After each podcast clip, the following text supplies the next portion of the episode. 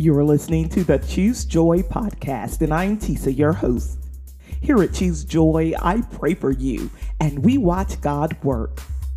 Marriages are important to God, and the institution of marriage is founded on two believers being brought together in a covenant relationship that models Jesus' love for us, the church. In that model, Christ the groom so loves his bride that he is willing to die for her to be in right relationship with God the Father. He desires for his bride to be without spot or wrinkle. That tells us that there is to be no enmity between husband and wife, no separation, that the two shall be as one before God. It is my prayer for you today and all marriages that they be elevated to this standard in Jesus' name. Let's pray. I pray that the heart of every married couple and their witnesses be moved to call on the name of the Lord to bless their union. Recall today every wedding you have attended and pray in the Spirit for that union right now in Jesus' name.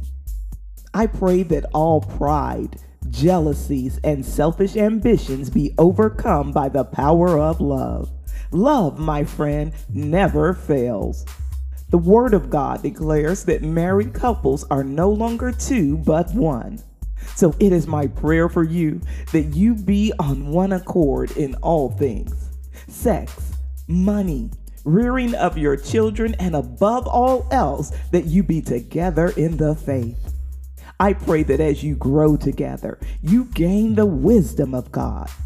There is favor that is only obtained when a husband finds a wife. Let that favor cover you when you are uncertain and strengthen you when you are weak. And now, God our Father, you, O Lord, are holy and pure. We come before you knowing that you love us and care for us, your children. You do not desire to withhold any good thing from us. We thank you for blessing us with the gift of marriage.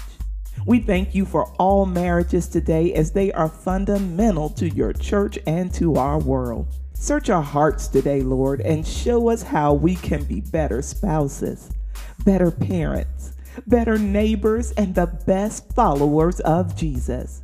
We rebuke all attacks of the enemy to divide and to deceive. We belong to you, and the enemy has no authority over us. We declare today that we will not be easily angered nor keep an account of wrong, but we will love and rejoice in your truth.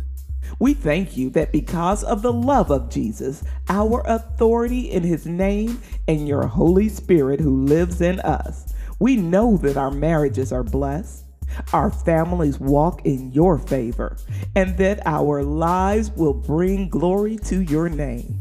It's in the name of Jesus that we pray. Amen and amen. Thank you so much for praying with me here today at Choose Joy with Tisa.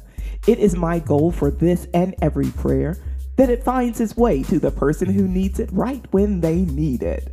Help me reach that goal today by sharing this prayer with everyone you love.